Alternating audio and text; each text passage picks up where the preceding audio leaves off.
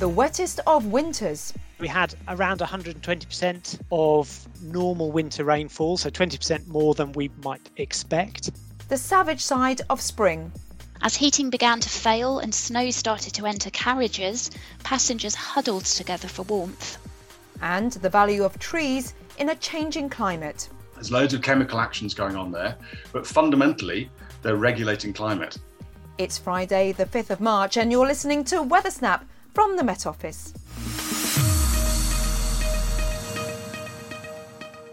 Hello, I'm Clare Nasir, and this is Weather Snap, an insider's guide to the week's weather brought to you direct from Met Office HQ. The past three months have been dominated by Atlantic low pressure systems that brought a lot of rain to the UK. But exactly how wet was it? The winter weather stats, compiled and analysed by the Met Office, were released this week, and there are some big numbers to talk about. Here's scientist and manager of the National Climate Information Centre, Dr. Mark McCarthy. The winter overall was actually slightly colder than average, but there were some sharp contrasts sort of hidden within that. So during February, we got down to minus 23, which is the lowest temperature we've recorded in the UK since 1995. So that was notable in itself. But um, by the later part of the month, we were seeing temperatures above 18, so quite a contrast. It was also quite a wet season um, for winters overall. So we had uh, around 120% of normal winter rainfall, so 20% more than we might expect. Um, but for some parts of the country, particularly uh, in the northeast and along the sort of east facing coasts, quite a bit more than that. So some places were recording in excess of twice their normal winter rainfall. Were there any particular rainy days that stood out as sort of extreme weather events, or was it just the continuous, persistent rain over weeks on end? Two of the named storms stand out. Um, so we experienced Storm Bella on the 26th of December, uh, and that recorded some exceptionally wet weather over a very large area. And then in mid January, 18th to 20th of January, we had Storm Christoph, resulted in significant flooding in some areas and will certainly stick in people's minds who experienced that rainfall as one of the significant events from the winter. Is this in line with UK climate projections for rainfall? We are seeing increases in our winter rainfall, but we have to look at the longer picture and we won't necessarily see every year being wetter than the previous one due to our climate changing. We do still have those changes from year to year, um, but longer term, yes, we do expect overall our winters will be wetter. Dr. Mark McCarthy.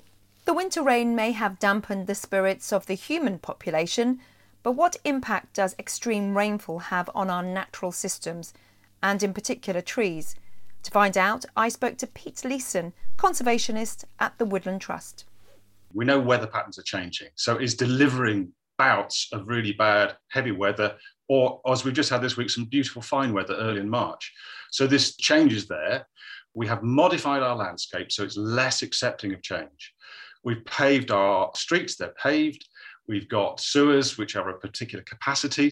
We've got farmland, which is compacted. If you go and dig a spade into an average arable field, you'll find at some level it's compacted. It's no longer allowing water to percolate.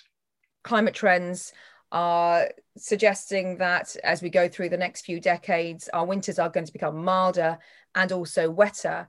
So we obviously have a huge responsibility to nurture the land to be able to cope with it better. And I presume that's one of your jobs.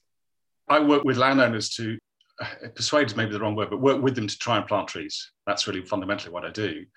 But that's got me into lots of interesting conversations about restoration of the landscape and these the ideas about using nature to allow us to deal with climate better.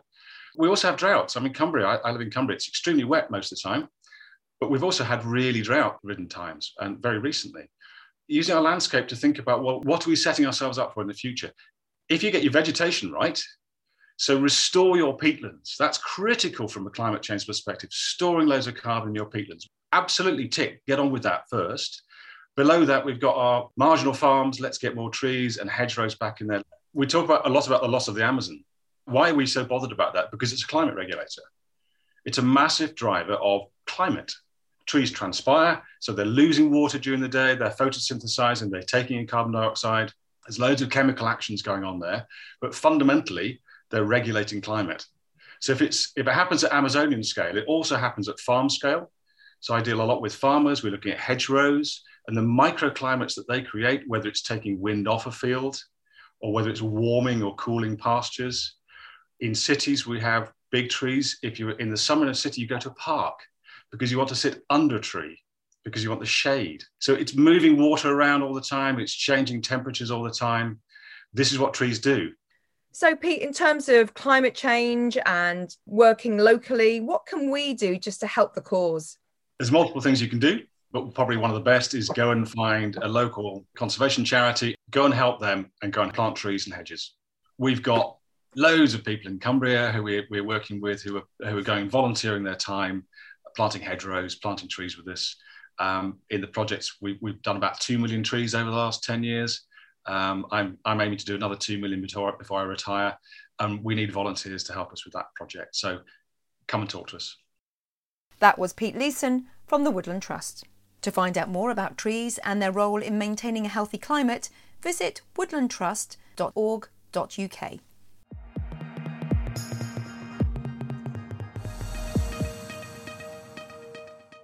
Most of us managed to stay dry over the last week thanks to high pressure.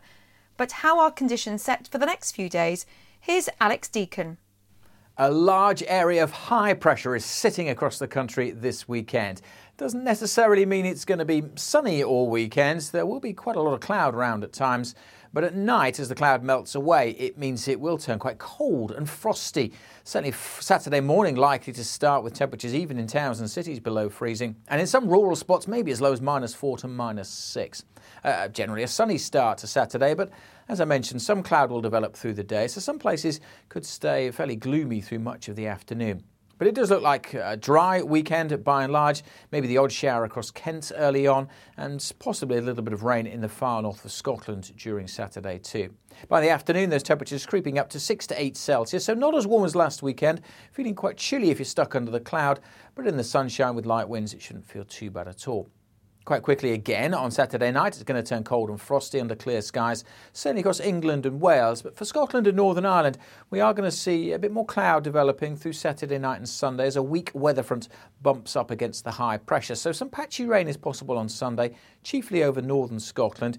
Again, there'll be some bright or sunny spells, but quite a few places staying fairly cloudy on Sunday. And again, temperatures around or a touch below average at uh, 8 or 9 Celsius at best come the afternoon. We are going to see bigger changes with the weather through next week. The high pressure will gradually be eroded and moved away through Monday and Tuesday. Things looking much more unsettled with low pressure and wet and windy weather sweeping in from midweek as the jet stream gets a bit of a kick. So, March continuing to swing from dry conditions to wet. But don't complain, it could be a whole lot worse. Here's meteorologist Helen Roberts. As March heralds the beginning of spring, you might be forgiven for thinking the worst of the winter weather is behind us. In fact, March can be a time of tumultuous change as finer conditions battle winter's icy grip. Witness events of 1891 when the UK experienced a storm so terrific that it became known as the Great Blizzard. The storm, which began on the 9th of March, lasted for four days, during which nature was battered and many human lives lost. High winds associated with the event are estimated to have felled around half a million trees, whilst heavy snow devastated transport and infrastructure. The southern half of the UK was particularly badly hit. In Dartmoor, Devon, a snowdrift accumulated that was said to be 30 metres deep. The Times newspaper carried reports from the southwest of people and livestock found frozen to death, whilst beaches the length of the English Channel were said to be lined with the remains of numerous wrecked boats. In Cornwall, blizzards caused the loss of the sailing ship Bay of Panama, which foundered off the coast of Porthcallow. Less than half the crew were rescued, the remainder being drowned or frozen as they clung to wreckage. Back inland, the crew of a Dartmoor steam train had a narrow escape when their engine hit a two metre high wall of snow, bringing them to a rapid halt. A few miles to the east, the passengers and crew of the express train Zulu endured a worse ordeal when at 3 pm on the 11th of March their train became trapped in drifting snow. As heating began to fail and snow started to enter carriages, passengers huddled together for warmth. Rescue didn't arrive until two days later when a local farmer spotted the top of the train poking up through the snow. Other trains in the area suffered a similar fate, with one reporting snow in trapped carriages reaching the height of the overhead hat racks. In the months following the Great Blizzard, the southern half of the UK saw continued spells of bitterly cold weather, with further blizzards in May and snowdrifts still visible on Dartmoor until well into June.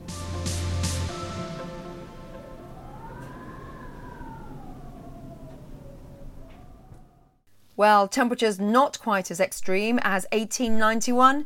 Here's Martin Bowles with last week's highs and lows.